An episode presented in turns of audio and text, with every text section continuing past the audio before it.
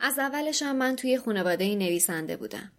چه الان که مدت هاست از آخرین بار که نوشتم میگذره و گوشم به شنیدن صدای کیبورد عادت کرده و دیگه حتی بهش حسودیمم نمیشه. و چه اون سالهای اول که به طرز شگفتانگیزی یه کتاب کامل تو کمتر از دو ماه نوشتم. حالا گمونم دیگه پنج نسلی شده که دارم دست به دست میشم. روزای اول خوب یادمه. ارزش خیلی زیادی داشتم و با احترام با هم رفتار می‌شد. سال 1884 من یه هدیه گرون قیمت رو به خصوص براش به حساب می اومدم.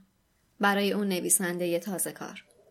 بعضی وقتا حتی مجبور می تا روزی دو بار مخزن جوهرم رو پر کنه. شوق اون واسه نوشتن کتاب اولش باور نکردنی بود. آخر روز اما با همون احترام همیشگی منو تو جعبه چوبی تودوزی شده با مخمل قرمزم میذاشت تا فردا صبح دوباره بیاد سراغم. ما بیشتر از پنجاه سال با هم کار کردیم و نوشتیم. دست آخر به عنوان ارزشمندترین یادگاریش منو به دخترش هدیه داد. سالهای اول برای نوشتن خاطرات روزانش ازم استفاده می‌کرد. بگینگی قلم خوبی داشت. همزمان با جنگ جهانی دوم یواش یواش پای خودکارای تازه وارد به زندگیش باز شد. سال اول دونه ده دلار میارزیدن. اما اینقدر سری دم دستی و معمولی شدن که هر کسی با کمتر از سی سنت می‌تونست بخردشون. حالا دیگه به هوای این که من یادگاری مادرشم و باید ازم مراقبت کنه اونا رو به من ترجیح می‌داد. البته بهش حق می‌دادم. لابد پر کردن گهگداری مخزن جوهر من براش اینقدر زحمت داشت. چند سال بعد دیگه خودکارای جدیدشم کمتر به کارش می اومدن. اون برای خودش یه ماشین تحریر خریده بود. البته هنوزم گاهی برای نوشتن طرح اولیه داستانش میومد سراغم ولی خب نوشته های اصلیش رو تایپ می‌کرد. بعد از اون من به پسرش رسیدم. معمولا به عنوان خودنویس عزیز مادر بزرگ و البته بیشتر برای زینت بخشیدن به جیب کت همراهش بودم. هر از چند گاهی هم برای امضا کردن صفحه اول کتاباش ازم استفاده می‌شد. غیر از اون یه باری که تازه اونم به خاطر گرمای تابستون جاهرم پس داد و فاتحه پیراهن آبی روشنش خوند همیشه کارمو خوب انجام دادم. ولی دیگه جای من با انواع خودکار و روانویسای رنگی و البته کامپیوترها پر شده بود. از نسل بعد دیگه تنها به عنوان یادگاری خونوادگی دست به دست می شدم. و البته خودم خوب می دونستم که برای بازنشستگیم خیلی زود بود. حالا دیگه خیلی ساله که دارم نقشه یک وسیله تزئینی تو کتابخونه یه نویسنده رو بازی می‌کنم. من به همه این صد و سی چهل سالی فکر می‌کنم که می‌تونستم جای همه اون صدها خودکار و روانویس کار کنم. به همه خودنویس های بازنشسته. به همه اون قلم هایی که فقط مهمون چند ماه بودن و دست آخر به سطل آشغال ختم می شدن.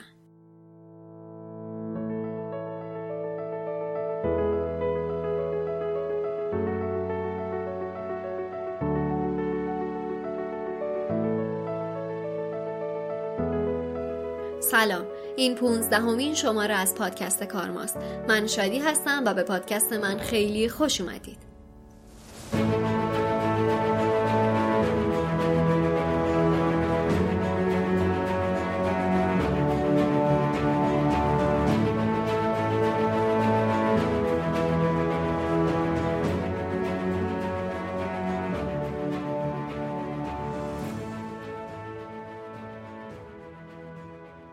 چطورین؟ چه خبر؟ اوضاع رو براهه؟ اگه قصه های دیماه و این آلودگی هوا که داریم توش دست و پا می‌زنیم و دامن منم اخیرا گرفت بذاره روبراهی ممکن تر میشه. همینجا قلبا برای همتون آرزوی تندرستی می‌کنم و این شماره رو البته اگر قابل باشه تقدیم می‌کنم به روان شاد تک تک عزیزای دلی که تو فاجعه پارسال هواپیمای اوکراینی از دستشون دادیم. همونایی که یادشون مهر شده به قلب هممون. بگذریم. از اونجایی که این شماره شنیدنی های زیاد و خیلی جذابی داره دیگه جایی برای هاشیه نمیمونه. پس بیدرنگ بریم یه مروری داشته باشیم که قراره چی بشنویم. توی بخش بعدی درباره اقتصاد پایدار و اینکه چرا به وجود اومد حرف می‌زنیم. تو بخش سوم میریم و با چند تا گونه از اقتصادهای پایدار و جدید آشنا میشیم. بعد اون بخش همراه خوبه که یه مهمون فوقالعاده از تجربه‌ای که توی زمینه اقتصاد مشارکتی داشته برامون میگه. توی این شماره قراره یه کمپین یا پویش هم با هم راه بندازیم. پویش بومساز که توی بخش پنجم مفصل راجع بهش حرف می‌زنیم. و در نهایت و مثل همیشه پینوشت ها رو داریم که البته این بار خیلی کوتاهه. پس لطفا همراه من بمونید.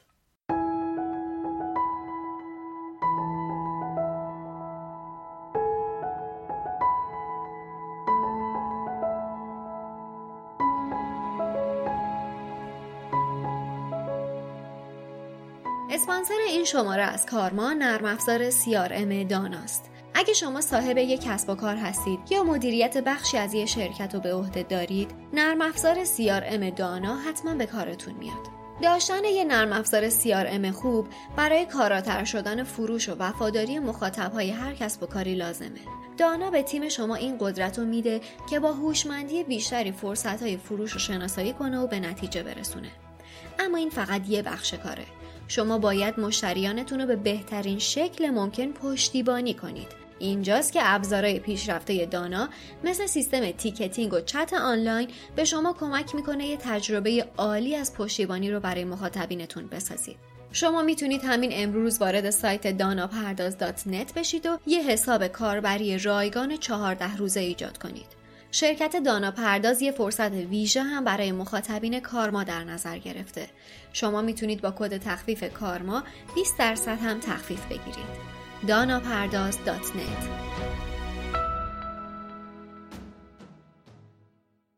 بر اساس پژوهشی که گاردین تو سال 2008 منتشر کرده از سال 1950 تا اون سال 100 میلیارد خودکار بیک فروش رفته که میشه با این مقدار 320 هزار بار فاصله زمین تا ماه رو خط کشید. گفته شده هر خودکار بیک دست کم می‌تونه دو کیلومتر برای ما بنویسه. یعنی بیشتر از چهار برابر ارتفاع امپایر استیت و برج میلاد. به صورت میانگین هر خودکار می‌تونه 45 هزار کلمه بنویسه. سالانه بیشتر از دو میلیارد خودکار فقط توی آمریکا تولید میشه و این جدای تعداد سرسام آوریه که به این کشور وارد میشه. به صورت میانگین هر آمریکایی سالی چهار و سه دهم خودکار مصرف می‌کنه بر اساس آمار آژانس محیط زیست آمریکا تو سال 2013 یک و 6 دهم میلیارد عدد خودکار دور انداخته شدن. برای اینکه عمق فاجعه رو بفهمیم کافیه این عدد و ضرب در تعداد کشورها و تعداد سالهایی که از 1950 تا امروز گذشته کنیم و ببینیم تو همه این مدت مجموعا چقدر خودکار رو دور انداختیم. کمپانی استدلر که خودکارهای کاراتر از بیک تولید می‌کنه ادعا داره هر خودکارش بین چهار تا پنج کیلومتر می‌نویسه. و اگه ما به صورت میانگین روزانه یک تا دو متر چیزی بنویسیم هر یه دونه خودکارش برای هفت سالمون کافیه.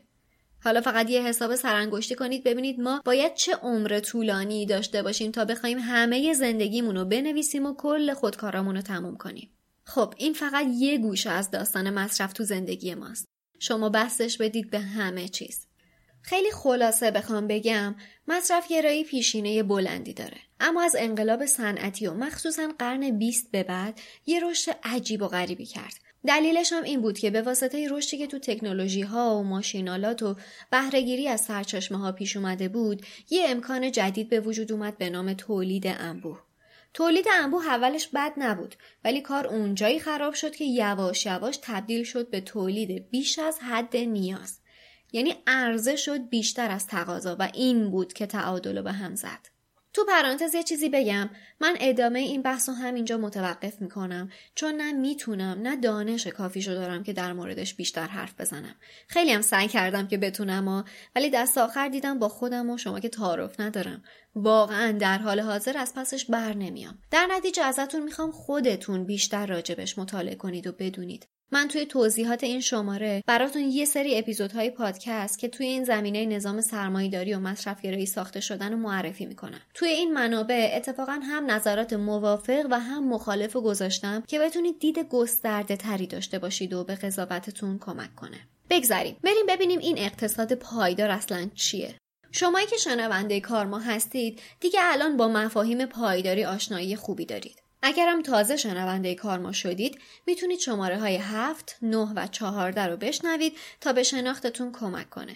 تعریف اقتصاد پایدار خیلی خیلی نزدیک به تعریف توسعه پایدار. توسعه پایدار چی می‌گفت؟ می‌گفت به گسترش و رشد و توسعه پایدار میگن که در عین حالی که نیازهای حال حاضر ما رو برآورده می‌کنه امکان برآورده کردن نیاز آیندگان رو به خطر نندازه و مختل نکنه. مثال همیشگی هم که براش می‌زنیم مثال منابع و سرچشمه هاست. خب هممون می‌دونیم بیشتر این سرچشمه هایی که داریم ازشون بهره می‌گیریم تجدید پذیر نیستن دیگه درسته؟ ما هم که همچین بار افتادیم روشون و می‌خوایم تا جایی که جا داره زرنگ بازی در بیاریم و مصرفشون کنیم. هیچ هم واسمون مهم نیست که آیندگان بخوان اصلا دسترسی داشته باشن بهش یا نه. ببینید توی تئوری اقتصاد اساساً برای پشتیبانی از جامعه و بهبود رفاه و خوشنودی انسانها وجود داره. اقتصاد یه سیستمیه تو دل یه جامعه که منابع محدود مثل زمین، نیروی کار و سرمایه توش به صورت پایدار و منصفانه مدیریت میشن. اقتصاد بخش جدا نشدنی از جامعه است و جامعه انسانی بخش جدا نشدنی از بستر زیست. یه اقتصاد ایدئال و پایدار اقتصادیه که بیشترین مقدار خوشنودی و رفاه رو با کمترین مقدار بهره از سرچشمه ها و آسیب به بستر زیست فراهم کنه. اینجا دو تا تعریف مهم وجود داره. یکی رد پای اکولوژیک، یکی ظرفیت زیستی. به مجموع نیاز بشر به سرچشمه های زیستی میگن رد پای اکولوژیک. به سرعت و ظرفیت تجدید پذیری سرچشمه ها هم میگن ظرفیت زیستی. با این اوصاف پایداری اقتصادی وقتی اتفاق میافته که رد پای اکولوژیک کمتر از ظرفیت زیستی باشه. به عبارت دیگه سرعت نیاز ما به مصرف سرچشمه ها کمتر باشه از سرعت نوسازی و تجدید شدن اونا. به یه عبارت دیگه خرجمون کمتر از دخل کیسه خلیفه باشه تمام. اقتصاد پایدار می‌خواد نشون بده. ما هم مثل بقیه بخشی از بستر زیست هستیم. سوارش نیستیم. صاحبش نیستیم. ما هم باید با همون سرعت و همون تعادل پیش بریم. نه اینکه سبقت بگیریم ازش.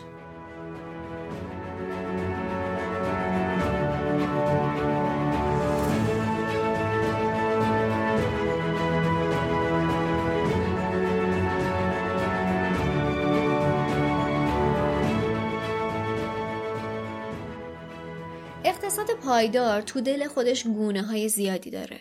مثل اقتصاد سبز، اقتصاد آبی، اقتصاد خورشیدی، اقتصاد ایستا، چرخشی، بومی، مشارکتی و و و و. اینجا میخواییم چند تاشون رو با هم بررسی کنیم. اولین اقتصاد اقتصاد ستدی ستیت یا اقتصاد ایستا هست. اقتصاد ایستا یا با ثبات اقتصادی بدون رشده نه یه لحظه سب کنیم. یه جنگل بالغ رو در نظر بگیرید. توی این جنگل همیشه یه چرخه ثابت تولد، رشد، مرگ و زوال وجود داره. اما تو اکوسیستم کلی رشد وجود نداره. یعنی یه جنگل همیشه پتانسیلش رو داره که غنی و غنی تر بشه اما ممکنه رشد سطحیش ناچیز باشه در حالی که اقتصاد ایستا به معنی عدم رشد اندازه اقتصاده اما تو کیفیت اقتصاد هنوز رشد وجود داره مطمئنم همه ما می‌تونیم مثالهایی از این اقتصاد و دور بر خودمون پیدا کنیم. اقتصادایی با کیفیتی که هیچ وقت به فکر شعبه زدن نبودن و همیشه طی سالها کیفیت فراورده یا خدماتشون رو بهتر و بهتر کردن یا همون کیفیت عالی رو حفظ کردن. اقتصاد بعدی اقتصاد چرخشیه. از زمانی که انقلاب صنعتی شروع شد، حجم پسمان پیوسته داشت بیشتر و بیشتر می‌شد. به خاطر اینکه تصور می‌شد سرچشمه هامون فراوون و در دست رسن و به راحتی و بدون آسیب میشه دورشون انداخت. به همین دلیل هم اقتصادمون از یک مدل با روند خطی پیروی می‌کنه. به دست بیار، بساز، مصرف کن، دور بنداز. این در حقیقت داره چگونگی تبدیل سرچشمه های خام ارزشمندمون رو به پسماند نشون میده. اقتصاد چرخشی قصد داره چرخه رو بسازه که توش خروجی های اقتصاد نه تنها پسماند نباشن بلکه برگردن به چرخه تولید و مصرف. این یعنی همون باز به کارگیری، تعمیر، نوسازی و بازیافت سرچشمه ها و مواد و فراورده ها. در حقیقت چیزی که قرار بود به عنوان پسماند یه سامانه به شمار بیاد داره میشه سرچشمه یه سامانه جدید. قشنگ نیست؟ اینجا یه اصطلاحی داریم که به نظرم بد نیست بهش اشاره بکنیم. برای اینکه یه اقتصاد چرخشی بتونه خوب کار کنه لازمه که تو مرحله طراحی بهش خوب فکر بشه. برای همین ما کلی طراحی مختلف مثل طراحی برای پایداری، طراحی برای زیست تخریب پذیری، طراحی برای جداسازی قطعات، طراحی برای باز به کارگیری و غیره داریم. بریم چند تا نمونه رو بررسی کنیم. اینترفیس اینترفیس کمپانیه که موکت و کفپوش تولید می‌کنه. این کمپانی تو مرحله طراحی یه جوری رفتار کرده که اومده این موکت و کفپوشا رو به صورت tile درآورده که اگه تو مرحله بهره برداری هر اتفاقی افتاد بتونن بدون اینکه بخوان کلش رو هدر بدن همون یه تیکه موکت یا کفپوش رو تعمیر کنن. این یعنی طراحی برای پایداری. در ضمن حتما یه سر بزنید به سایت این کمپانی اینترفیس. من که کیف کردم دیدم بخش پایداریشو به این میگن شفافیت توی اقتصاد. واقعا خیلی چیزا می‌تونیم ازش یاد بگیریم. چک کنید ببینید حتما خودتون. لینکش رو می‌ذارم توی توضیحات. فیلیپس. فیلیپس یه سامانه ردیابی جمعآوری و بازیافت لامپ داره. اینطوری که توی 22 تا شرکتی که تو زمینه بازیافت لامپ های شامل مس فعالیت دارن سهام داره. که مجموعاً 40 درصد لامپ های بازار رو جمع آوری می‌کنن و با نرخ 95 درصد بازیافتشون می‌کنن. این یعنی داره هزینه می‌کنه و یه سرچشمه ارزشمند و بر میگردونه توی چرخه. ودافون ودافون سالی یه بار محصولات خودش رو باز خرید می‌کنه از کاربراش و اونا رو به چرخه مصرف برمیگردونه. اینطوری که توی بازار دست دوم چین به فروش میرسونه. H&M تو اوایل 2013 طی طرح نوآورانه با همکاری مارکسن سپنسر و آکسفم از مشتریاش خواست لباسهایشون رو که از این برند خریدن و دیگه استفاده نمی‌کنن بیارن تحویل بدن. با این لباسا چیکار کرد؟ هیچی اومد با یه شرکتی به نام آیکو شریک شد و لباسای جمع شده رو به اون میفروخت. این شراکت واسه هر کدوم چه نفعی داره؟ آیکو چهل تا 60 درصد این لباس ها رو باز به کارگیری و به چرخه بازار دست دوم وارد می‌کنه. 5 تا 10 درصدش رو که دیگه قابل پوشیدن نیستن آپ سایکل می‌کنه. یعنی از پارچهاش برای مصارف دیگه استفاده می‌کنه. سی تا چهل درصد دیگهش هم از الیافشون برای منسوجات استفاده می‌کنه. خوب که این صد درصد و چلون دو حسابی رسشون رو کشید در نهایت هم برای تولید انرژی ازشون استفاده می‌کنه. حالا ایچنم چه سودی می‌کنه از این شراکت؟ هزار تا. اولا کلی امتیاز واسه برندش داره.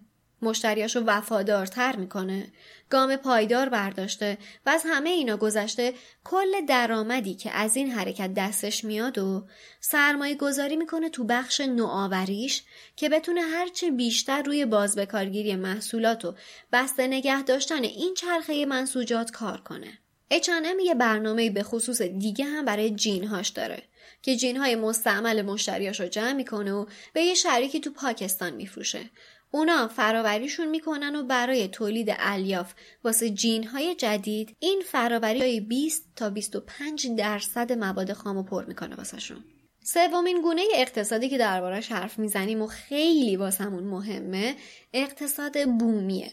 اقتصادهای مدرن به طور فزاینده توی شهرهای بزرگ متمرکز شدن. همینطور به طور فزاینده تری به تجارت جهانی وابستن. این دو عامل یعنی جهانی شدن و تمرکز کاملا به انرژی ارزون قیمت وابسته است. در آینده که سوختهای فسیلی تموم بشه و قیمت تمام انرژی افزایش پیدا کنه، کالاها برای تأمین نیاز اساسی ما مثل غذا، لباس، سرپناه، انرژی ناچارن به صورت محلی و بومی تأمین میشن. اون وقت تازه این میشه واسمون یه چالش بزرگ. حالا اقتصاد بومی یعنی چی؟ اقتصاد بومی به معنی تمرکز زدایی و گوناگونی تو فعالیت های اقتصادیه. این اقتصادها و کسب و کارها رو بیشتر خودکفا، انعطاف پذیر و باثبات می‌کنه و برای افراد بیشتر فرصت های زیادتری به وجود میاره. همینطور باعث متوقف شدن فرسایش جوامع روستایی و نزاع همیشگی و مسخره بر سر شهرها میشه. اقتصاد بومی به معنی ساختن و برپا کردن کسب و کارها تو مقیاس انسانیه. به خصوص برای نیازهای پایه‌ای مثل خوراک، پوشاک، آب و انرژی و حتی توی بانکداری و مسائل مالی و سلامت. به این معنیه که هزاران کسب و کارهای کوچیکتر به جای یه تعداد انگشت شمار اقتصادهای انحصاری ملی یا جهانی. اقتصاد بومی یعنی اتکای بیشتر به مهارت و نیروی انسانی و اتکای کمتر به انرژی و تکنولوژی.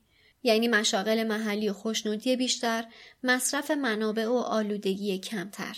همچنین به معنی شتاب کمتر زندگی یا همون کنزیستیه که برای خوشنودی بشر حیاتیه. اقتصاد بومی به معنی جابجایی کمتر، بندی کمتر و فراوری کمتره که همشون به خاطر بعد فاصل است که پیش میاد. این به صورت چشمگیری مصرف سوختهای فسیلی و در نتیجهش رد پای اکولوژیکی بشر مخصوصا رد پای کربن و کاهش میده نتیجهش میشه کیف کردن از فراورده های تر و تازه و دست اول بومی. اقتصاد بومی یعنی حفظ تنوع زیستی و فرهنگی یعنی ارتباط عمیقتر مردم و طبیعت. این ارتباط نه تنها برای سلامت ذهنی و جسمی ما لازمه بلکه برای درک پیچیدگی و تغییرات پی در پی طبیعت بومی هم ضروریه. و در نهایت اقتصاد بومی یعنی ارتباط عمیقتر مردم با خودشون. بازسازی وابستگی متقابل و همبستگی اجتماعی و همه اینا دستیابی به حس امنیت، اعتماد، هویت و تعلق خاطر رو ممکن می‌کنه. چیزی که لازمه خوشنودی جمعی و همزیستی مسالمت آمیزه. هر چی من از خوبی های اقتصاد بومی بگم کم گفتن. یعنی میشه ساعتها در موردش حرف زد. اما الان دیگه بگذاریم. آخرین اقتصادی که قرار باش آشنا بشیم اقتصاد مشارکتیه. توی بخش بعد یه مهمون خوب همراه من میشه که از تجربهش درباره پیاده کردن یه اقتصاد مشارکتی بهمون به بگه.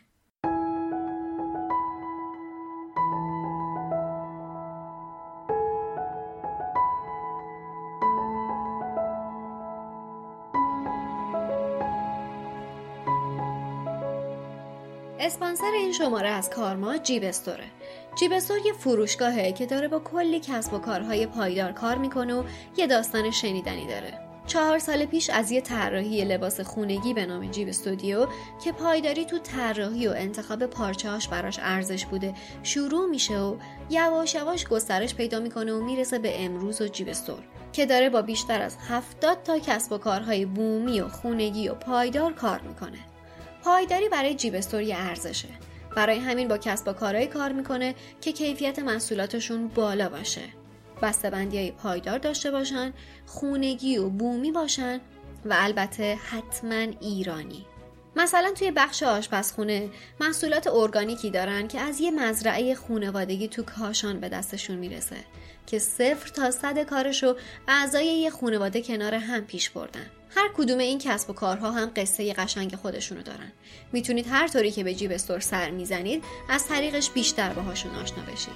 جیب استور.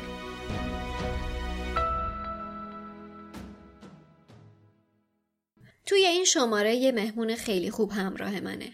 نیما یکی از دوستان معمار منه که توی زمینه پیاده کردن اقتصاد مشارکتی تجربه خیلی جالبی داره. ازش دعوت کردم مهمون ما باشه و تجربهش رو با همون شریک بشه. نیما جان سلام. ممنونم که دعوت منو قبول کردی و خیلی به کار ما خوش اومدی. سلام شادی جان. مرسی از پیشنهادت و مرسی که داری توی این زمینه کار می‌کنی و به اطلاعات من و خیلی دیگه داری اضافه می‌کنی. خواهش می‌کنم. مرسی از تو. نیما من می‌دونم که تو تو زمینه اقتصاد مشارکتی کار کردی و یه تجربه خیلی جالبم داری. برای اینکه شنوندهای کار ما هم آشنا بشن یکم از تجربت برامون بگو. تجربه من برمیگرده به شهریور 98 که با یه پلتفرمی آشنا شدم به اسم تویک که میشه گفت مرکز نوآوری شهری تهرانه. روی مطالعات شهری که داره رو زمینه های مختلف شهر کار می‌کنه که ببینه چه پتانسیل هایی توی اون وجود داره که بتونه از اونها استفاده بکنه.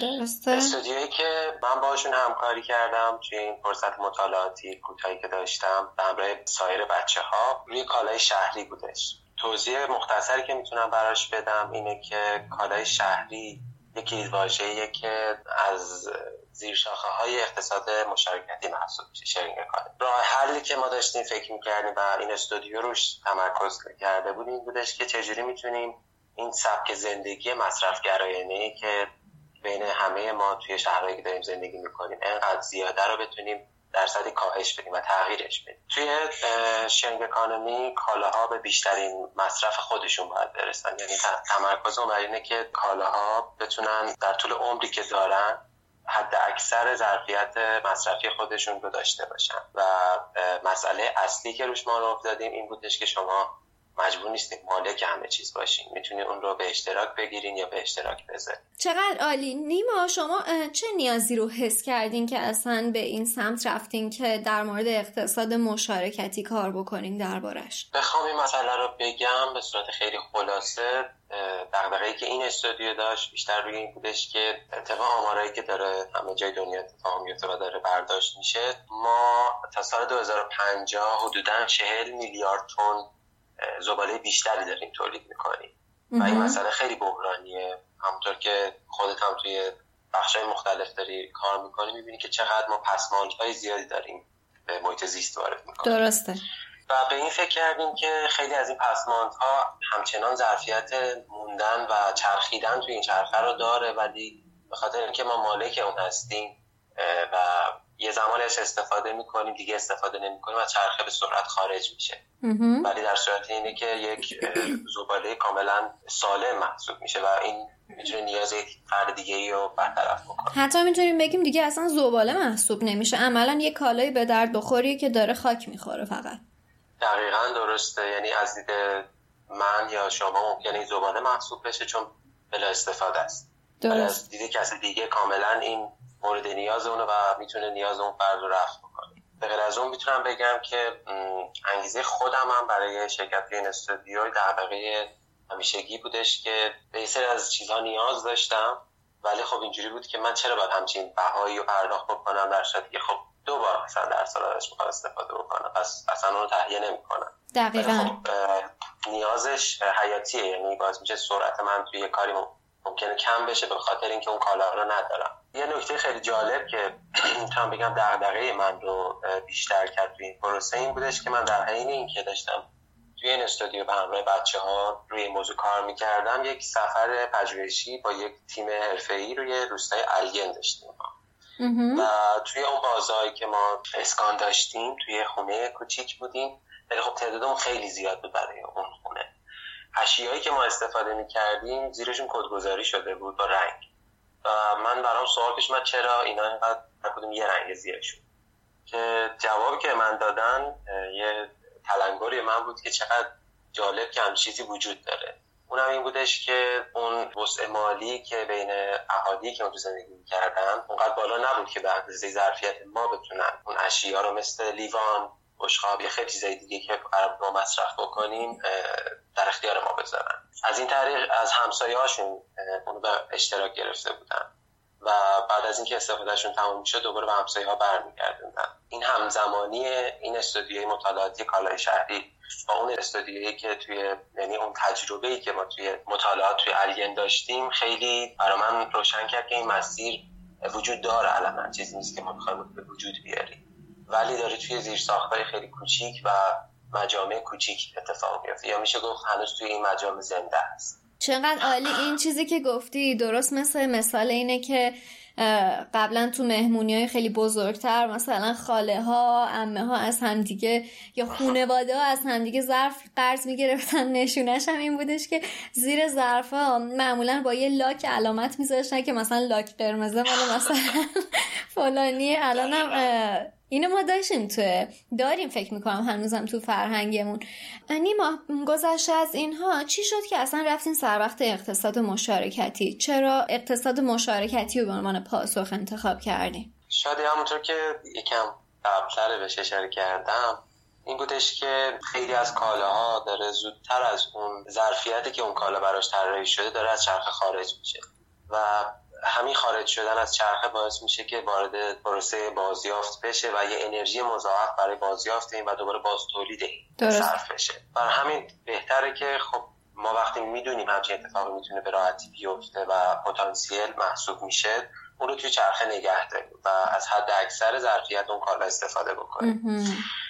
مسائل بعدیش هم که بازم یه بخشی که خیلی بلده اینه که خب ما عادت کردیم که همه چی رو مالک باشیم یعنی مالک همه چی باشیم. دقیقا. واقعا احتیاج نیستش که ما کل از نظر از بود اقتصادی سرمایه روی چیزی بخوابونیم که اونقدرش استفاده نداریم. پس می‌تونیم این سرمایه رو به مقدار خیلی کمتر با به اشتراک گرفتن و به اشتراک گذاشتن فعال نگه داریم و بتونیم در قسمت دیگه که واقعا احتیاجه روی اونها سرمایه گذاری دقیقا. غیر از اونم خب یکی دیگه از ضروریتاش احتمالا مسئله پسمانده دیگه. این که نیازی نیستش. یک یک کالا می‌تونه چند دست به چرخه ولی اگر نچرخه باید به مثلا از اون کالا چهار برابر پنج برابر حتی ده برابر تولید بشه که افراد مختلف داشته باشن که شاید سالی یه بار مثلا بخوان استفاده بکنن ازش. دقیقا درست. نیما برای اینکه آدم وارد یک سامانه اقتصادی اقتصاد مشارکتی بشه چه راههایی وجود داره که عضوش بشه؟ روش های عضو شدن یا عضویت خیلی بستگی به نوع پلتفرم داره که پلتفرم چه چارچوبی رو تعیین می‌کنه و چه کالایی داره برای شما به اشتراک می‌ذاره اونجا. درسته. فکر می‌کنم من بخوام یه مثال یعنی با چند تا دستبندی اینو بگم اینه که شما می‌تونین با ورود یک کالا به اون چرخه کالا بردارین. یعنی خودتون عضوی از اون چرخه باشین. یا اینکه مثلا اون کالا رو اجاره کنیم بیگانه براش در نظر بگیریم یا اینکه واقعا یه اشتراکی مثلا مشخصی براش وجود داشته باشه. خیلی روش های مختلفه ولی بستگی داره کجا تو چه بستری تو چه محیطی و حالا به صورت فیزیکی باشه یا به صورت مجازی اون اتفاق بیفته. درسته. نیما برگردیم سر وقت طرح و راهکاری که شما تو این استودیو پیش بردین یکم بیشتر برامون توضیح بده شما تو این استودیو دقیقا چی کار کردین دقیقا سعی کنیم به همین سوالی که برای خودت الان پیش اومده سعی کنیم پاسخ بدیم که سوال اصلی استودیو بوده. و روی بخش مختلف و پارامترهای مختلف فکر کردیم که مثلا می‌تونم براتون مثال بزنم مثل اینکه چه نوع کالاهایی اصلا پتانسیل چرخیدن توی این چرخه رو دارن. یعنی اصلا ظرفیتش رو دارن توی این چرخه باقی بمونه یا از بین میرن و اینکه اصلا تو چه بستری ما باید این کار رو ارائه بدیم. و یه مسئله که خیلی برامون می‌تونم بگم بولد بود این بودش که ما در اصل باید به چه نیازی پاسخ بدیم و اینکه نیاز رو به وجود بیاریم توی مخاطبمون. توی کسی که قرار از این چرخه استفاده بکنه. در نتیجه داستانهایی که داشتیم نتایجی که گرفتیم این بودش که بیایم یک آزمون خطا انجام بدیم. درسته. پس نتیجه این مطالعات ما این شدش که بیایم توی طی سری رویداد به این بپردازیم که یعنی از مخاطب بخوایم دعوت بکنیم که بیاد توی این چرخه. پس برای اینکه وارد این چرخه بشه ما ازش خواستیم که با خودش کالا بیاره. کالا توی دستبندی های مختلفی بودن. و اینکه هر کالای شما نیاز داری از اون چرخه بردار. یعنی فقط سعی کردیم با رویداد اول یعنی ما رویداد بود. بعد از رویداد هی هر بار داشتیم تکمیلش می‌کردیم که این چرخه چه نیازهایی داره که درست به چرخه. پس در حقیقت می‌تونم بگم که شما طرحتون این بودش که یه بستری رو فراهم بکنید که یه سری افراد اولا که آگاه بشن دوما اینکه برای اینکه بخوان شرکت بکنن خودشون یه سری کالا بیارن و بعد اگر کالایی رو نیاز داشتن بردارن از این چرخه درسته؟ قطعا همینطوره. نیما برای شروع همچین کاری چه چیزی نیاز بود؟ چه کاری باید انجام می‌دادید اول؟ همونطور خودت می‌دونی برای اینکه ما یه چیزی رو بخوایم به نمایش بذاریم ببینیم بازخوردش چیه و به چه صورتی میشه انجام داد اونو اینه که ما ببینیم سطح دانش چقدر روی این موضوع. از اونجایی که یک موضوعی که خیلی عادیه واقعا هست و اطراف ما همجوری سرمون رو توی مختصاتی الان هستیم به چرخونیم ببینیم خیلی از گزینه ها هستن که قابلیت اینو دارن که به اشتراک بذاریم ما. و این فکر کردیم که پس آموزش باید داده بشه. یه یادآوری شاید ما می‌تونیم بگیم. که توی ذهن مخاطب این چرایی به وجود بیادش که چرا من باید به اشتراک بذارم؟ اداره به اشتراک گذاشته میشه داره میچرخه پس منم می‌تونم به اشتراک بذارم؟ این نیاز منه. پس برای همین با این نیازها سر و کار داشتیم و کردیم هی تو این مسیرها خودمون رو بذاریم که ببینیم چجوری می‌تونیم این کم و کاستی این مسیر رو بیشتر هدایت بکنیم به سمت اینکه درست بچرخه. آها پس شما برای این زمینه اومدید آموزش رو پیاده کردید توی قالب همین رویدادهایی که برگزار کردین درسته؟ بله دقیقا خب یه کمی راجع به این رویدادها بیشتر توضیح بده در حقیقت چی کار کردین شما توی این رویداد بازخورد آدما چی بود چطور تونستین به اون هدف آموزشی که می‌خواستین برسین؟ ما برای اینکه بخوایم یه رویدادی داشته باشیم به این فکر کردیم که بتونیم از یک سازمانی از یک نهادی یا از یک پلتفرمی استفاده کنیم که در حال حاضر وجود داره. یعنی داره کار خودش انجام میده. ما بتونیم از کنار اون تغذیه کنیم و از مخاطب اون استفاده کنیم که درگیر این رویداد ما بشه ببینیم اون چرایی برای اون به وجود میاد یا نه. چیزی که اول روش فکر کردیم حالا مثلا مثال یکیشو مثلا بگم اینه که تهران خودش یا همه شهرها پر از سرای محلن. خود تهران خیلی سرای محله داره. و پتانسیل این داره که شما همین بستر رو کنار این سرای محله ها شکل بدید. و این باعث میشه که یه محله بتونه وقتی شما آشناییتون از یک محله بیشتر باشه تعاملتون با محله بیشتر باشه مطمئنا کیفیت و محله افزایش پیدا می‌کنه. دقیقا. حالا تا این که داشتیم به سازمان های مختلف ما این داستان رو بستیم روی اینکه بریم با شهر کتاب الف و شرکت مرکزی تهران همکاری داشته باشیم. قبل از اینکه وارد بحث بشیم نیما این ازت بپرسم که یه سوال حاشیه ای چی شد که طرحتون با سراهای محله پیش نرفت؟ چون به نظر می‌رسه سرای محله خیلی فضای بستر خیلی مناسبی هستش برای اینکه بخواد همچین طرحی پیاده بشه. چی شد که نشد؟ راستش بخوای فکر می‌کنم توی همه جوامع کار کردن با نهادهای بالا یه مقدار سخته. و یک واسطه قوی داره. یعنی اگه مطمئنا این روی کرد از بالا به پایین باشه قطعا خیلی کمک می‌کنه و پوشش خیلی زیادی میده. ولی برای شروعش فکر می‌کنم یه جور استارتاپ محسوب میشه. شما باید از یک جایی از پایین شروع کنیم به سمت بالا آروم آروم پیش بریم. این روی کردم توی این حوزه که ما داشتیم عمل می‌کردیم. برای اینکه سریعتر بتونه پیش بره و مراحلش طی بشه بهترین گزینه این بود که ما از پایین به سمت بالا این گزینه رو امتحان بکنیم. درسته. ولی بازم من فکر می‌کنم که خیلی حیفه که از سمت شهرداری یا جواب نگرفتین و می‌تونستید این رویداد رو تو سرای محله برگزار کنید. قطعا شهرداری هم حمایت می‌کنه. کلا می‌تونیم که وقتی اطلاعات درباره یه موضوعی نباشه همیشه نسبت به اون یه گاردی گرفته میشه. ولی اول. ولی وقتی بازخورده با عنوان نتایج به اون ارائه داده بشه به اون پلتفرم یا هر جایی هر سازمانی باشه قطعا حمایت میشه چون داره به بستر خودش و کیفیت شهر خودش داره کمک می‌کنه. آخه پس چرا تو مرحله اول قبول نکردن که شما توی سرای محله اینو پیاده کنید شما احتیاج به یک سری داده و آمار داشتیم که نتایج داشته باشیم. برای شروع باید یه مقدار نتایج رو به اون ارائه می‌دادیم این اتفاقات افتاده این بازخورده وجود داشته. درسته. همین اصلا چیز فکر کنم نشدنی نیست قطعا. آها من خودم واسم خیلی سوال بود که چی شده بود؟ شما توی سرای محله این کارو نکردین ولی خب الان قانع شدم که شما نیاز داشتید که یه سری داده و آنالیز داشته باشید که بتونید قانعشون بکنید. خوبه بگذاریم نیما یکم بیشتر از این رویداده بهمون بگو که می‌خواستین باش آموزش بدین افرادو چی بود؟ اصلا چطوری برگزارش کردین؟ فیدبک آدما بازخورد آدما چی بود در مورد این رویدادتون؟ سوال خوبیه. نتیجه این مطالعات کلا توی این رویدادها بودش. مطمئنا خب عنوان این رویدادها حول کالای شهری داره میگرده. پس ما باید, باید فکر می‌کردیم چه کالایی مردم حاضرن برای رویداد با خودشون بیارن.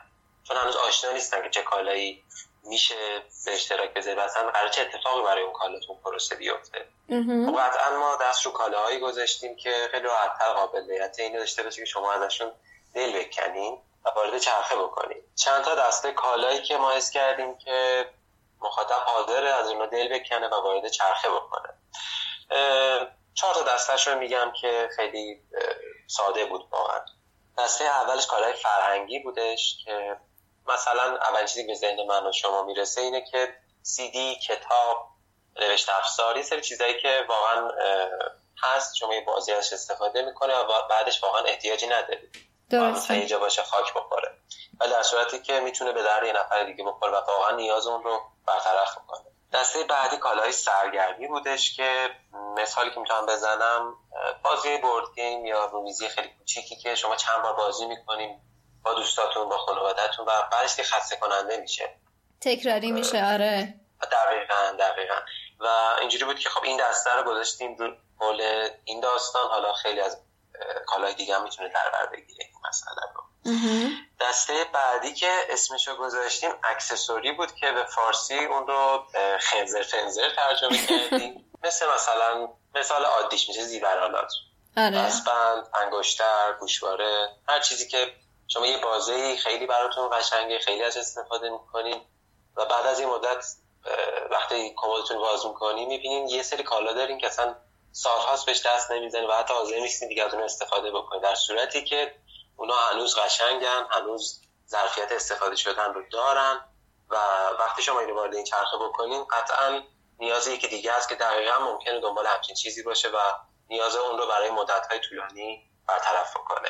دسته آخر رو هم یه دسته گذاشتیم که گنگ بود اصلا. یعنی برای ما هم گنگ بود برای مخاطب هم قطعا گنگ ترین گزینه بودش. کانتینرها بودن که می‌شد در برگیرند ها ازش یاد کرد که مثال عادی که ما می‌تونیم برای شما بزنیم اینه که شیشه مثلا سس شیشه خیارشور شیشه ترشی اینا همشون یه سری شیشن. درسته. ما اون محتویات داخلش استفاده می‌کنیم. و شیشه رو میندازیم دور. دقیقا. ولی خود اون شیشه بارها بارها قابلیت استفاده رو داره. یا مثلا خریدایی که می‌کنیم جعبه دارن یه سریشون که کیفیت بالایی داره برش اون جعبه و قابلیت در برگیرندگی بالایی داره که ما می‌تونیم اونو تو چیزهای مختلف بچینیم. مثلا توی کمدمون بذاریم. یا یه مثال خیلی جالب که خیلی برام جالب بود و تنوعش خیلی زیاد بود. مخاطب به خودش خیلی آوردیم توی رویداد. این کیسه های پارچه ای بود. که از خریدهای مختلف باقی می بود بعد از این مدت وقتی شما مثلا زیاد خرید می‌کنیم پر میشه از این کیسه های پارچه و نمی‌دونی باید چی کار کنیم میندازیش دور ولی در صورتی که واقعا استفاده میشن این کیسه های پارچه دقیقا. بذار منم حالا تا رد نشدیم از این بخش تجربه خودم رو بگم چون توی حالا شنونده کارما نمی‌دونم ولی من توی دومین رویداد شما شرکت کردم و خود من با کالاهایی که وارد شدم وارد چرخه شدم این بودش که چند تا همینطور شیشه خیارشور داشتم که استفادهش رو نمی‌کردم. واردشون کردم و یه, یه سری چیزی که یه چیز اصلی که باش وارد شدم زیورالات شما گفتین اسمشو چی گذاشتین؟ خنزر پنزر. خنزر پنزر. یه خنزر پنزرهایی داشتم من که مثلا پنج سال پیش واسه خودم خریده بودم. احساس می‌کردم که چقدر دوستش دارم چقدر باش حال می‌کنم ولی بعد از پنج سال اصلا دیگه فکر استفادهشم نیومد تو زنا با خودم مونده بودم خدا این می‌تونه به درد یکی بخوره. پس من چی کارش کنم؟ بعد یادمه که آوردم تو رویداد. حالا بعدا تو خودت راجع به نوع برگزاریش بیشتر توضیح بده. ولی توی این قسمتی که مال حالا گذاشتن خنزر پنزر بود گذاشتم. وقتی که رفتم چرخیدم برگشتم دیدم که یه نفر برش داشته اینقدر خوشحال شدم. اینقدر خوشحال شدم یکی برش داشته که حد نداشت. بعد غیر از اونم خودم چیزی که از رویداد برداشتم نیما شاید واسه جالب باشه. دوتا کیسه بود. دوتا کیسه پارچه ای بود که دقیقا می‌دونم. هر دوتاییش هم احتمالا مال کیسه ای بوده که جعبه عینک و تو عینک آفتابی توش بوده. قشنگ برندش هم روش هست.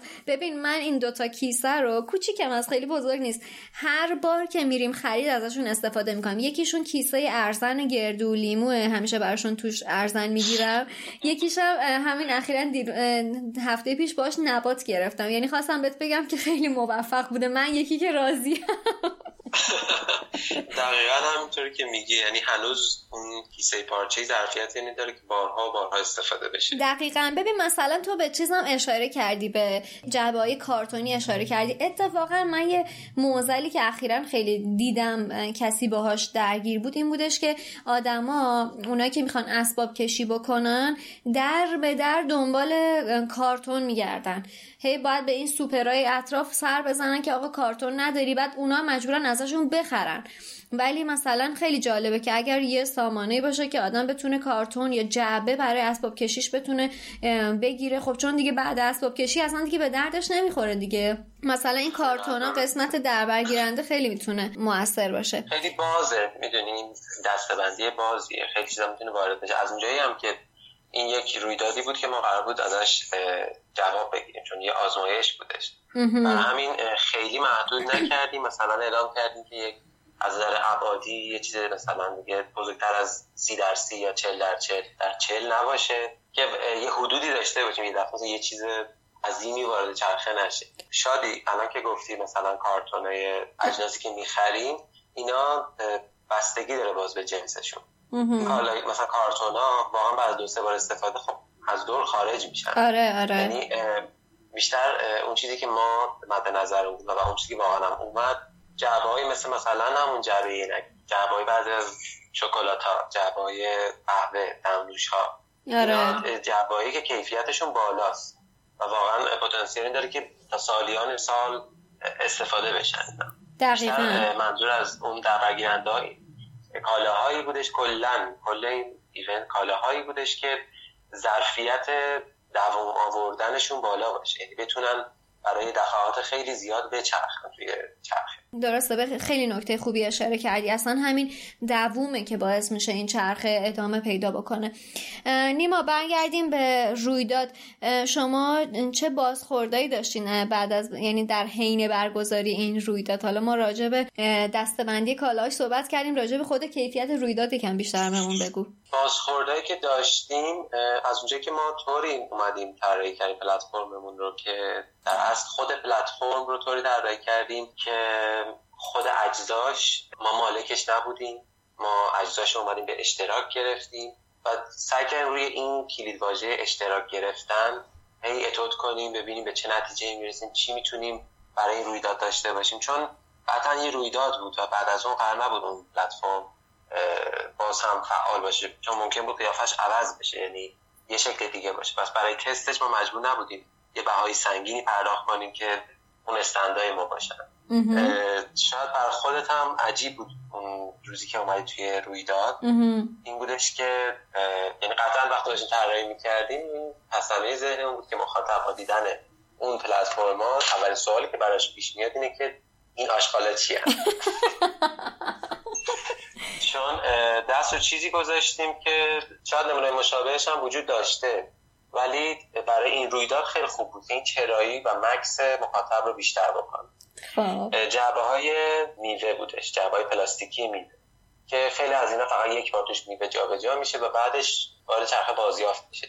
در صورتی که این جعبه هنوز ظرفیت اینو داره که بتونه کالای در بر بگیره. پس ما اومدیم به اشتراک گرفتیم این جعبه ها که هزینه بدیم و کلش رو بخریم.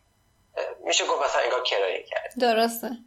برای event اومدیم تو حالت های مختلف position های مختلف تراز های مختلف اینا رو چیدیم و این چهار دسته بودن خود این کالاها باعث شد که ما چهار تا zone براش تعیین بکنیم چهار تا محدوده که دقیقا توی مسیر مخاطب باشه که وقتی می‌خواد به اون شهر کتاب سر بزنه از بین اینا رد بشه و همون سوالی که این آشغالا چی هی براش تکرار بشه تا اینکه به ما بر و ما بهش جواب بدیم.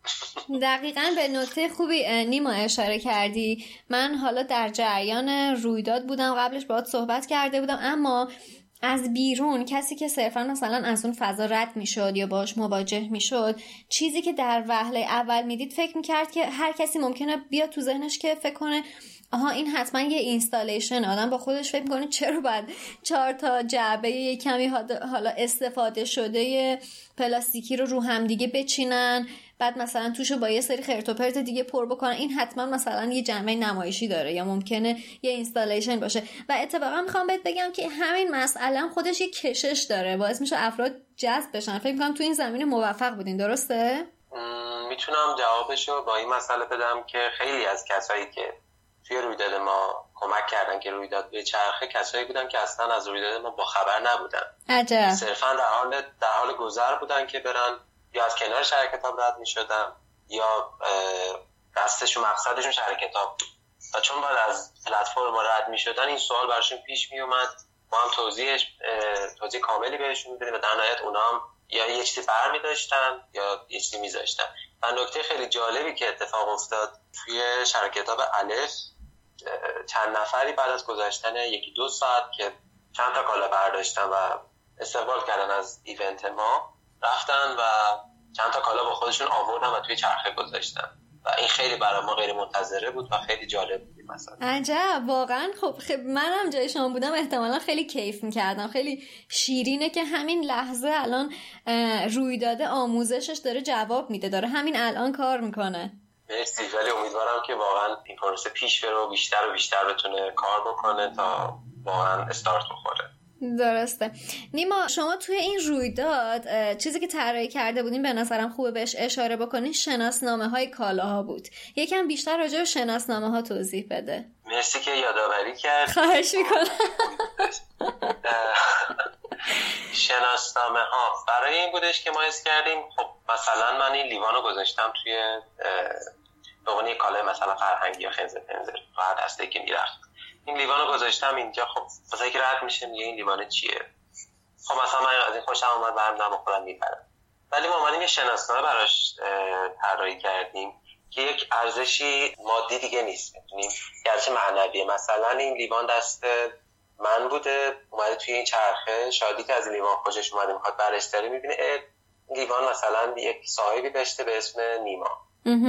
که مثلا اینقدر بازارش استفاده کرده و الان توی این چرخ هست. خب اون برای کسی مثلا به عنوان شادی فکر می‌کنم شاید جالب باشه این مسئله که ببینه این جوریه پس منم می‌تونم ادامه این شرستامه رو پر کنم. بگم مثلا شیش ماه من از این کالا استفاده کردم خب دیگه مثلا نمیخوامش. اینو می‌ذارم دوباره توی چرخه. و نفر بعدی که میاد می‌بینه دو نفر اسمشون روی این کالا خورده. این یک ارزش افزوده روی این کالاست. حالا ما یه نقشه کوچولویی هم پشتش خیلی به صورت گرافیکی گذاشتیم. که چون توی شهر تهران آزمایش کردیم اینکه مثلا من قلب تهران مالک این بودم بعد فلانی اومده الان شرق تهرانه بعد مرکز تهرانه. یعنی این کالا چقدر داره میگرده به که بره تو چرخ بازیافت. نیما این بخش شناسنامه ها به نظر من خیلی یعنی من یکی که خیلی باش حال کردم به خاطر اینکه انگاری تو باعث میشی که این کالا همزمان و همراه خودش پیشینش هویتش تاریخش اینکه من دست به دست پیش کیا چرخیدم اینو داره با خودش حمل می‌کنه. این واقعا حرفی که زدی ارزش افزوده رو واقعا داره ایجاد می‌کنه. آدم می‌تونه حتی اگر بخواد می‌تونه ردیابی بکنه که خب این کالا چه این کالا چه سفرهایی رو طی کرده؟ پیش چه کسایی بوده؟ خیلی به نظر من واقعا جالب بود این ایده. راستش بخوای از اونجایی که رویدادها بیشتر روی این بود که ما بخوایم به اون سوالایی که داشتیم توی این استودیو جواب بدیم. بعد هم این شناسنامه هم یک بهونه بود که ما یه سری سوال برام پیش اومد خب این کالا قرار به چرخه چی میشه؟ چه اتفاقایی میفته؟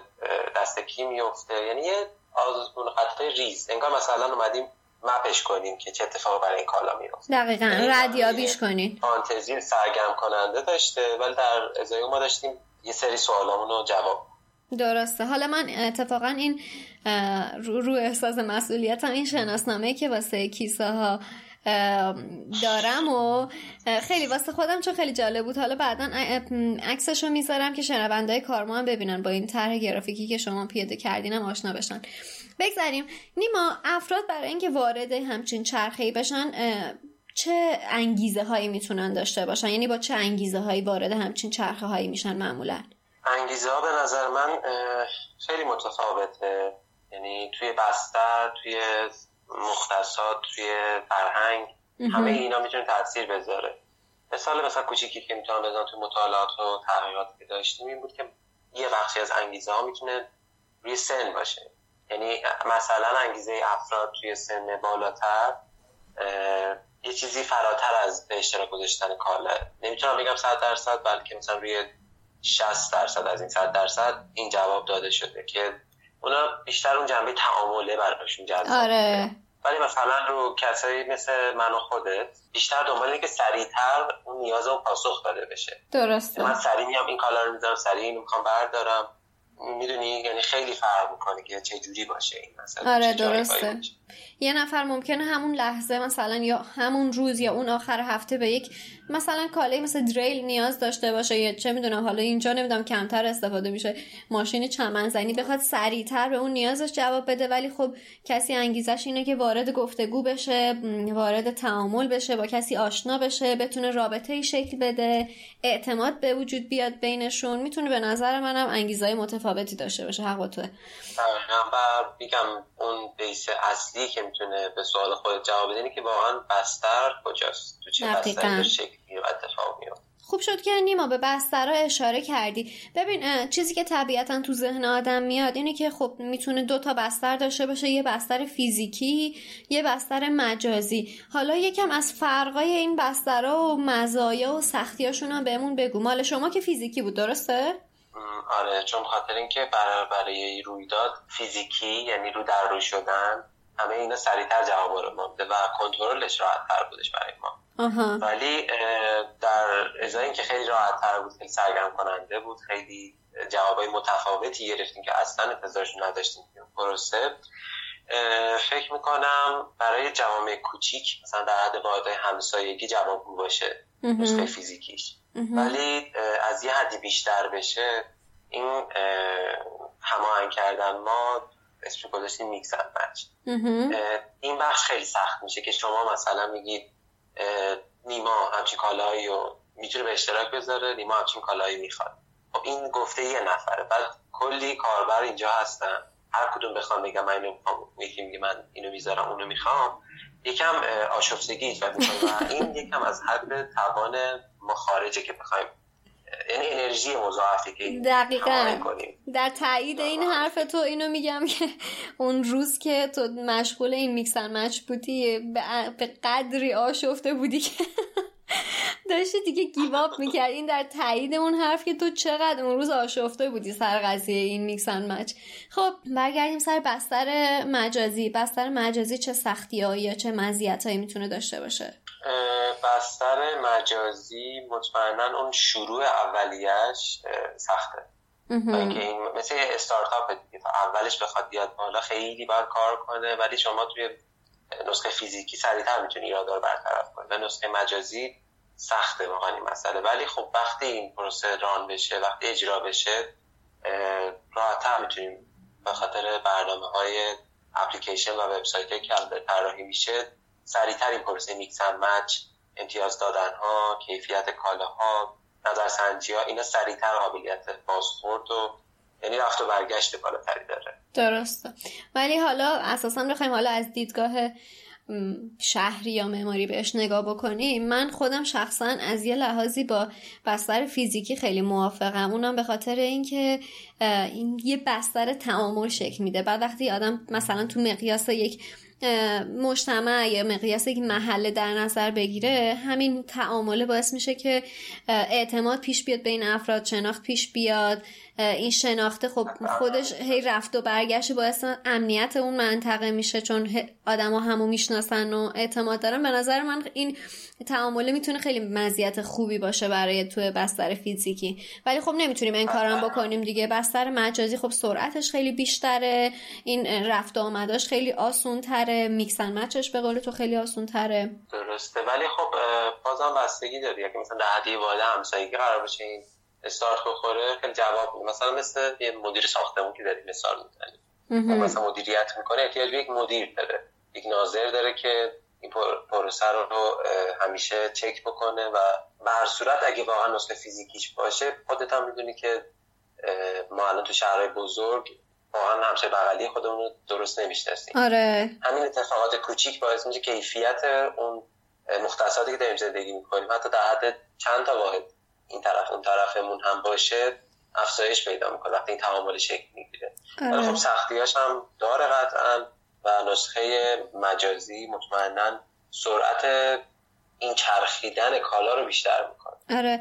نیما اتفاقا به مسئله خوبی اشاره کردی. منم احساس کردم که این رد و بدل کردن کالاها احتیاج داره که یه نظارتی روش باشه. شما این نظارت رو چطور پیاده کردین یا اصلا توی اقتصاد مشارکتی چطور میشه نظارت داشت روی این سیستم؟ نظارت ما بگیم نظارت روی کالا یا نظارت روی افراد. سوالت رو کدوم دست است ببین شاید بشه گفت هر دوتاش. یا یا مثلا توی این مرحله بگم اول روی نظارت روی خود کالا. اینکه ما چطور مطمئن باشیم که کالایی که الان رسیده دست من سالمه یا من خرابش کردم یا نفر قبلی. آها. برای این پروسه همون نحوه وروده تاثیر می‌ذاره روی کیفیت کالاه حالا به صورت کلی بخوام بگم خود کالا برای نظارتش اینه که مثالش مثلا من اومدم این کالا رو بزنم توی این رویداد. یک فردی باید باشه کنترل کیفیت بکنه که آقا شما اگه این شی رو آوردی می‌خوای بذاری اینجا مثلا این گوشش نیست. خب این شناسایی این گوشه نداره. بعد ولی اینجوری که خب مثلا بره و بیاد اگه یک کالای سالم باشه بره و برگرده مثلا یه تیکش نباشه خب این نقص محسوب میشه. و این از کیفیت کالا کم می‌کنه اونو ناقص می‌کنه. به صورت کلی فکر می‌کنم هم نظارت بر کالاه مهمه اینجا. هم چیزی مهمتر از اون که اعتماد رو یعنی به وجود میاره که شما اعتماد بکنی که کالات به اشتراک بذاری اینه که فرد به اشتراک گذارنده و فرد اشتراک گیرنده هم این وسط یه شناسنامه براش به وجود بیاد. انگار یه سوابقشه. مثلا این این اشیاء رو آورده چند بار برده آورده. خب همشون خوب بوده. مثلا می‌تونه وارد یه مقدار اشیاء بهتر بشه وارد یه کالای بهتر بشه این پروسه پس یه نظارت دو طرف است. آها درسته.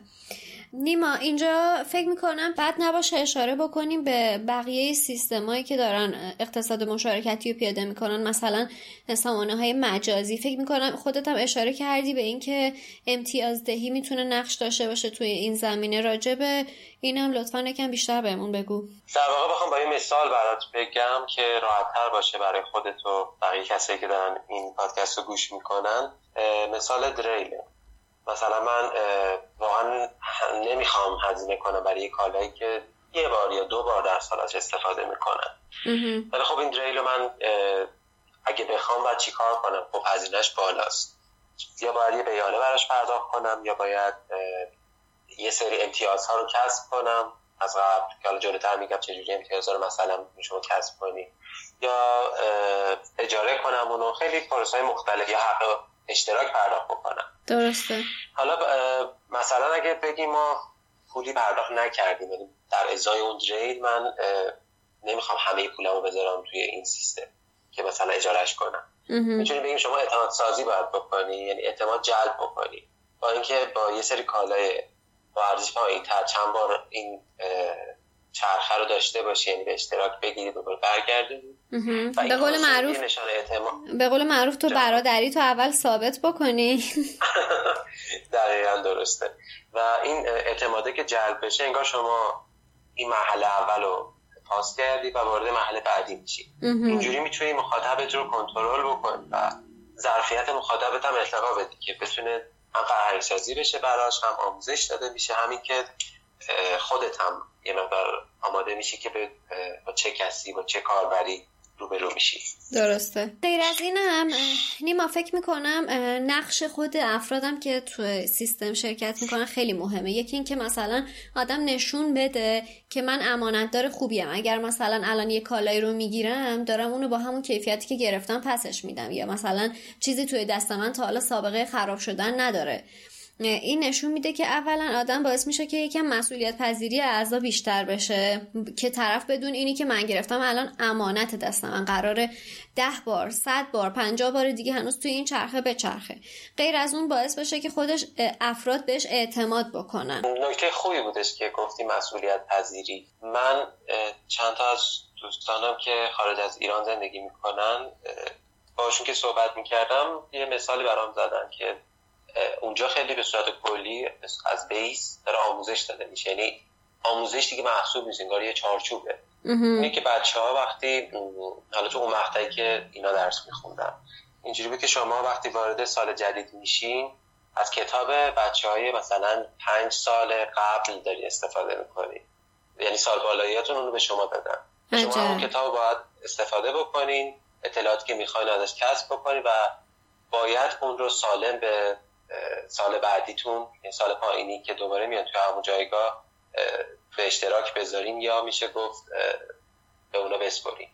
خب این مسئولیت پذیری که شما از اون کالا درست نگهداری کنید. این واقعا که شما کاملا نیازتون برطرف شده و استفادهتون کردین از اون کتاب این واقعا خیلی مثال خوبی بود که زدی. یعنی به نظرم بعد نیست آدم آمارش رو در بیاره که ما هر سال چقدر هزینه سر درست کردن کتاب های وزارتی برای بچه ها واسه مقاطع مختلف تو دانش آموزا هزینه می‌کنیم. چقدر برامون عوارض داره این هزینه ها و اگر همین می‌تونست این روند اقتصاد چرخشی تو کشور ما هم پیاده بشه تو زمینه کتاب های درسی بچه ها چقدر اتفاق خوب می‌تونست بیفته. غیر از اون مثلا ما داستان کنکور رو داریم. طرف باید هر سال برای کنکور بره هزینه کنه کتاب نو بگیره. باز الان چیزی که الان خیلی تبش داغه کتابای آزمونای زبانه. طرف می‌خواد آزمون آیلتس شرکت بکنه میره کلی هزینه می‌کنه. مثلا برای سه ماه یه عالمه کتاب زبان می‌گیره که فقط می‌خواد سه ماه چهار ماه استفاده کنه. بعدم دیگه هیچ وقت گذرش بهش نمیافته و بعد دیگه باد می‌کنه رو دستش. در صورتی که همون کتاب کتاب و یه نفر دیگه همون فاصله که آزمون داد یه نفر دیگه می‌تونه استفاده کنه و دیگه دوباره تهیهش نکنه. درسته این کتابای کنکوری که گفتی کاملا نمک به زخم خودمون و تمام بچه‌هایی که هم هر سال در کنکور بودیم هست. به خدا چقدر ما حالا سر کنکور ارشد هم هممون یک کتابو بگیر جزوه بگیر و داستان بود. منابع و واقعا اینجوری بود که از یک کتاب شاید مثلا 20 درصد 30 درصدش. اصلا اطلاعاتی بود که ما می‌خواستیم. یه اصلا نمی‌دونیم یه سری کاغذ بود که صد بار دیگه تکرار شده بود توی منابع. دقیقا. اینجا هم بعد نیست یه یادی هم بکنیم از آقای دکتر گلابچی. که هر دقیقه یه بار کتاب جدید می‌دادن و منبع کنکور ما می‌شد. ماشاءالله دیگه. همچنان هم این پروسه ادامه داره و هر روز داره پربارتر میشه کتاب ها آقای دکتر گلابچی کارخونه تولید کتاب بود؟ ما هم ما هم باید همش هزینه می‌کردیم و برای کنکور می‌گرفتیم.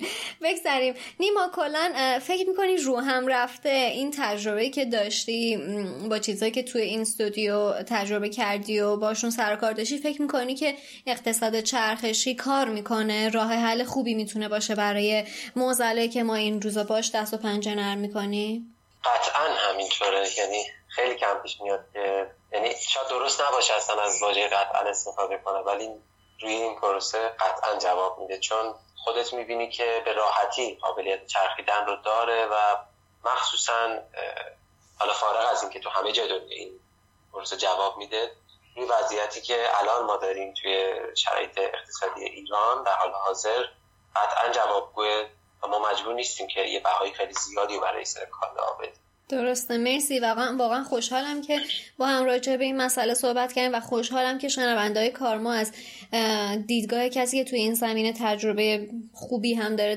تجربه دست اولی داره شنیدن این اطلاعات نیما چیز دیگه ای هستش که من بهش اشاره نکردم یا تو صحبتمون به ازش گذشتیم. بخوای بهش اشاره بکنی؟ مرسی شادی. مرسی واقعا از اینکه وقت گذاشتی و همیشه این وقت رو می‌ذاری برای اینکه این دانشی که داری منتقل می‌کنی به عموم رو داری فرهنگ سازی می‌کنی واقعا. خواهش می‌کنم. یه سری کلید واژه ها هستن که فقط به تلنگر دارن. و واقعا میگم شروع این چرخه اصلا کار سختی نیست و پتانسیل این رو داره که یک استارتاپ خیلی قوی باشه و واقعا از مخاطبات این خواهش رو دارم که اگر دغدغه موضوعات رو دارن و امکانش براشون هست این پروسه رو ادامه بدن چون قطعا هم به خودشون کمک می‌کنن هم به ما و به همه کسایی که تو این چرخه داریم حتی از کنارش هم رد میشیم. نیما مرسی. تو واقعا لطف خیلی بزرگی کردی که وقت گذاشتی اومدی با هم راجع به این مسئله صحبت کردی تجربه تو با ما به اشتراک گذاشتی و واقعا از طرف خودم و شنوندهای کار ما ازت تشکر می‌کنم. من ازت ممنونم که این فرصت رو به من دادی که بتونم از این مطالعات گروهی که با استودیو داشتم با در میون بذارم و امیدوارم که نتایج خیلی خوبی ازش در بیاد. صد درصد. مرسی نیما. خستم نباشی. مراقب خودت باش. تا بعد.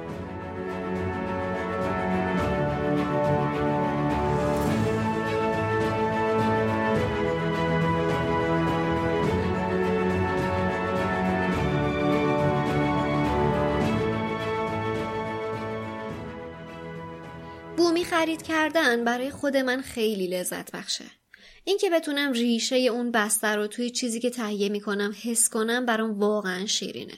جدا از اون همه ما بالاخره نیازهایی داریم که می‌خوایم بهشون جواب بدیم دیگه درسته؟ داستان اینه که درست به خاطر همون دوتا دلیلی که توی توضیح اقتصاد بومی گفتم یعنی متمرکز شدن و جهانی شدن اقتصادهای کوچیک و بومی دارن صدمه می‌بینن چطوری؟ اینطوری که من با اینکه می‌تونم نیازمو یا خریدم و از یک کسب و کار بومی تهیه کنم به واسطه این متمرکز شدنه ممکنه ترجیح بدم همون خرید و از یک کسب و کار دیگه توی شهر بزرگ یا خارج از استان خودم انجام بدم. در عمل برای من ممکنه فرق چندانی نکنه ها ولی همین تمرکزه باعث میشه آدم فکر کنه لابدون بهتره. همین مسئله که شاید بتونیم اسمشو بذاریم خودخواهی من باعث میشه اقتصادای بومی ضربه بخورن و چرخشون نچرخه. باعث میشه اقتصادا دوباره قطبی بشن. بزرگترا رشد کنن و کوچیکا حذف بشن. باعث میشه حمل و نقل ها بیشتر شه. رد پای کربن افزایش پیدا کنه و کلی داستان دیگه که باعث میشه خرید من از یه خرید پایدار دورتر و دورتر بشه. حالا شما به همه اینا این شرایط به خصوص اقتصادی که به واسطه ویروس کووید 19 به وجود اومده رو هم اضافه کنید. ببینید که با یه تصمیم من کاربر می‌تونه یه اقتصاد از بین بره یا برعکس دلیلی بشه برای ادامه حیاتش. مدت هاست که ذهن من درگیر این مسئله است و احساس کردم باید یه قدمی در راستاش بردارم. یه قدم یکم سازماندهی شده. در حال حاضر کلی کسب و کارهای بومی هستن که اتفاقا بعضیاشون هم دارن پایدار کار می‌کنن. از طرف دیگه مخاطب این کسب و کارها هم وجود دارن که دنبال جاییان بتونن نیازاشون رو برآورده کنن. فقط لازمه یه دستی این دوتا گروه رو به هم وصل کنه. چطوری؟ اینجاست که پویش بومساز کار خودش رو انجام میده. پویش بومساز می‌خواد کسب و کارهای بومی پایدار رو به مخاطبینشون وصل کنه و با این کار ازشون حمایت کنه. هدف این پویش چیه؟ یک مخاطبین رو به عرضه کننده محصولات یا خدمات پایدار وصل کنه. دو از کسب و کارهای پایدار بومی حمایت کنه و به رونقشون کمک کنه. سه انگیزه ای بشه برای رشد هرچه بیشتر کسب و کارهای بومی و حرکتشون به سمت پایداری. پویش بومساز در حقیقت قراره بشه یه بانک اطلاعات برای پیدا کردن کسب و کارهای بومی و پایدار. حالا قرار اصلا چطوری کار کنه؟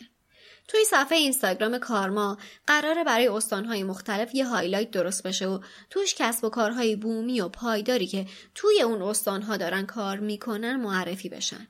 اینطوری به راحتی می‌تونیم کسب و کارهای پایدار بومی خودمون رو پیدا کنیم و بهشون دسترسی داشته باشیم. حالا چطوری میشه به این پویش پیوست؟ همزمان با پخش شدن این شماره ویدئوی معرفی این پویش هم توی صفحه اینستاگرام کارما گذاشته میشه و در مورد چگونگی همراه شدنش توضیح میدم. اگه شما صاحب کسب و کاری هستید که دارید پایدار عمل می‌کنید با شرایطی که گفته میشه همراه این پویش میشید. یا اگه کسب و کاری رو می‌شناسید که داره پایدار عمل می‌کنه می‌تونید به این پویش دعوتش کنید. اگر هم شما مثل من مخاطب کسب و کارهای پایدارید با دنبال کردن هایلایت های کارما می‌تونید کسب و کار پایدار بومی خودتون رو به راحتی پیدا کنید و بهشون دسترسی داشته باشید. از اونجایی که هدف این پویش صرفا معرفی تعداد زیادی از کسب و کارهای بومی و پایداره می‌تونید خودتون تصور کنید که کنترلش کار سختیه. بنابراین یه نکته خیلی مهم اینه که در نظر داشته باشید معرفیشون به معنی تایید دادن من به روند کارشون نیست. حالا اگه شما مخاطبید این که از پایدار کار کردنشون مطمئن بشید به عهده خودتونه. اما اگه خودتون صاحب یک کسب و کار پایدار بومی هستید فراموش نکنید که دارید متعهد میشید تا به ارزش های پایداری پایبند بمونید. توی این راه کاری که از دست من برمی اومد این بود که پویش بومساز رو راه اندازی کنم. کاری که از شما برمیاد اینه که به گسترش و ادامه راهش کمک کنید. این کاریه که می‌تونیم کنار هم به امید رونق کسب و کارهای کوچیک، پایدار و بومی انجام بدیم. برنده این بازی در نهایت خودمونیم.